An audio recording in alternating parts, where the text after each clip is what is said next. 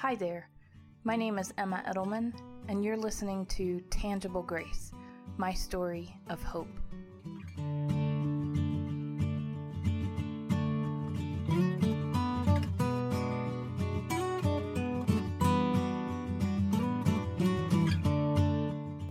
Hey, everybody, and welcome to another episode of Tangible Grace. Thank you for tuning in this morning or whenever you're tuning in to listen.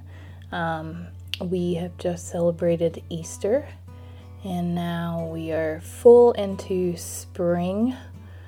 Uh, although for us in Atlanta, the temperatures are still fluctuating quite a bit, so sometimes I'm not sure that spring really knows it's supposed to be here, but hopefully it will get its act together soon.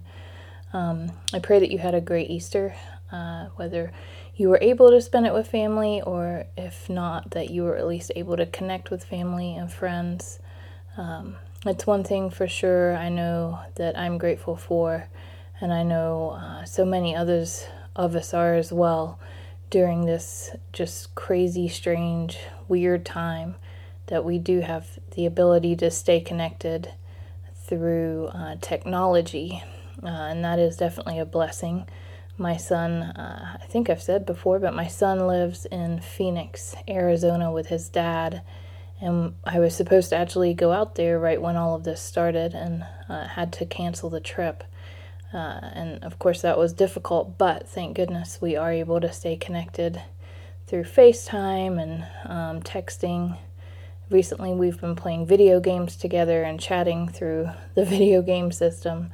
Um, and even we did a little Zoom call at one point because he's using Zoom for school. I'm using it for work. So, uh, although obviously it would be better if we could be together in person, I'll take whatever I can get at this point, And I'm sure you all are feeling the same way about your family and friends as well. Uh, so, today I wanted to just focus in on three verses of Matthew chapter 5. Uh, I'm going to look at verses, verses 14, 15, and 16. So that's Matthew 5, 14, 15, and 16. And I'm going to read from the NIV. It says this You are the light of the world. A town built on a hill cannot be hidden. Neither do people light a lamp and put it under a bowl. Instead, they put it on its stand, and it gives light to everyone in the house. In the same way, let your light shine before others, that they may see your good deeds and glorify your Father in heaven. So, those verses I really like because um, that's basically what we have been called to do, to be by God as Christians, is to be a light um, to others, to show God's love and goodness to others by just being a light to those that we come in contact with. And um, having just celebrated Easter essentially online um, with church and friends and family, etc., uh, I was just reminded of how the church now, more than ever, is truly becoming a beacon of light on the internet. Um, of course, there have been services and what have you on the internet for years, and you know, before that, television had or televised, you know, different church services and still do. Um, but now that's all that we basically have. We can't physically go to our church buildings. Uh, we just have the internet and our own methods of communication. And this these verses just kind of hit me like this is what we are. We are as a church, we are the light of the world. Um, and we don't want to be hidden, right? I'm just wondering how many people are being reached who would not normally have been reached if we had been inside the four walls of our churches?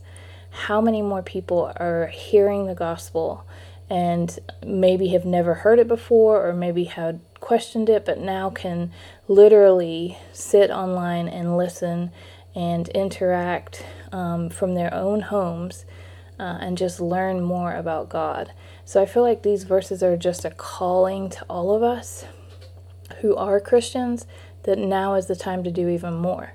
Now is the time to be, for our light to burn even brighter um, in everything that we do. Because, you know, you think about Facebook and other social media, um, you really have no way of knowing how many people see what you post in one way or another.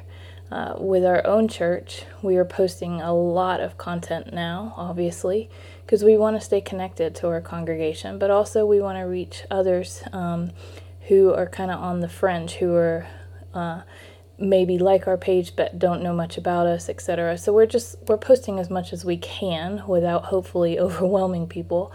Um, but now that there is all this content out there, uh, it's just an opportunity for us to share that with others, um, to share that on our own pages, uh, and to just spread the gospel. Because now more than ever, the the world needs to know God. The world needs to believe and trust that God is in control, and uh, we can show that through being lights in the darkness um, by burning bright and showing others um, how great our God is and uh, what He can do for them, just as He has done for us. So I encourage you this week to think about opportunities where you can um, burn your light brightly for God in any way that you possibly can, even from your own home and that the church can just spread like literally like wildfire, right?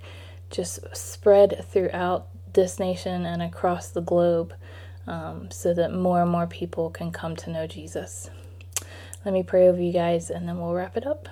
Father God, we thank you for the opportunity to worship you, Lord, um, even though we're in our own homes to come together in a virtual manner and worship you and praise you this past Sunday for Easter. And Lord, as we focus on these three verses today, that we are the lights, Lord, that you have put the light in us, that we will burn brightly and show others how great you are, Lord. I just pray that we will not let those lamps be hidden. Lord, that we will let them burn brighter than ever by doing our part to share your story with everybody that we come in contact with. So, Father, I just pray now that you'll guide us and direct us. And I pray for uh, this entire situation, Lord. We trust you. We know that you are in control. And uh, we just put all of our hope and faith in you, Lord. I ask all these things in your precious Son's name. Amen. All right, everyone. Well, thank you again for tuning in. And I look forward to hanging out with you guys next week. See you later.